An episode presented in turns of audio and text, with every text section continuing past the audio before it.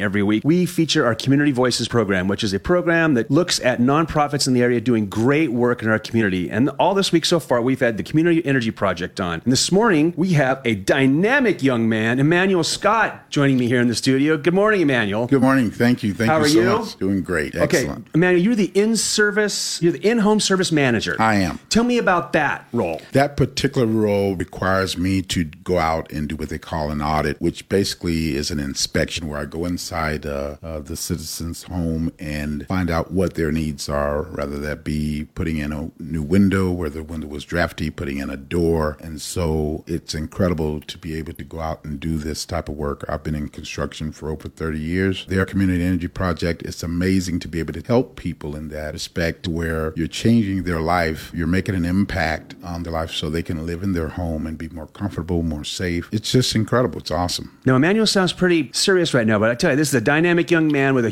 gigantic smile. Tell me about the lady you visited yesterday. The lady, wow, the lady yesterday. It's it's always amazing when I run into these clients because you know you go into their home and you don't expect the type of atmosphere that you go into. However, uh, this lady yesterday, she was telling me about her problems, her issues within her home, and and this is a problem, and I now have this problem, and I don't know what to do about this, and I just begin to go down the list. And I go, well, I'm going to take care of that. I'll fix that for you. That's going to get fixed as well. She gave me one last problem. I go, oh, don't worry about it. We're going to take care of you. Community Energy Project cares. We're going to take care of you. Make sure you're happy. So at that moment, she just began to cry and tears running down her face. And I go, why are you crying? Why are you crying? I'm, I'm, I'm kind of freaking out now. And she goes, it's like an early Christmas. And it was, it was just phenomenal. It- And this is why we feature the great community projects doing good work in the in the neighborhood and the, in our our community. So, Emmanuel Scott, thank you so much for joining us this morning. What an asset to the community Thank for you for Community having Energy. Project. Absolutely. And you can also go to Portland Radio Project's website and find the Community Energy Project's website for more information.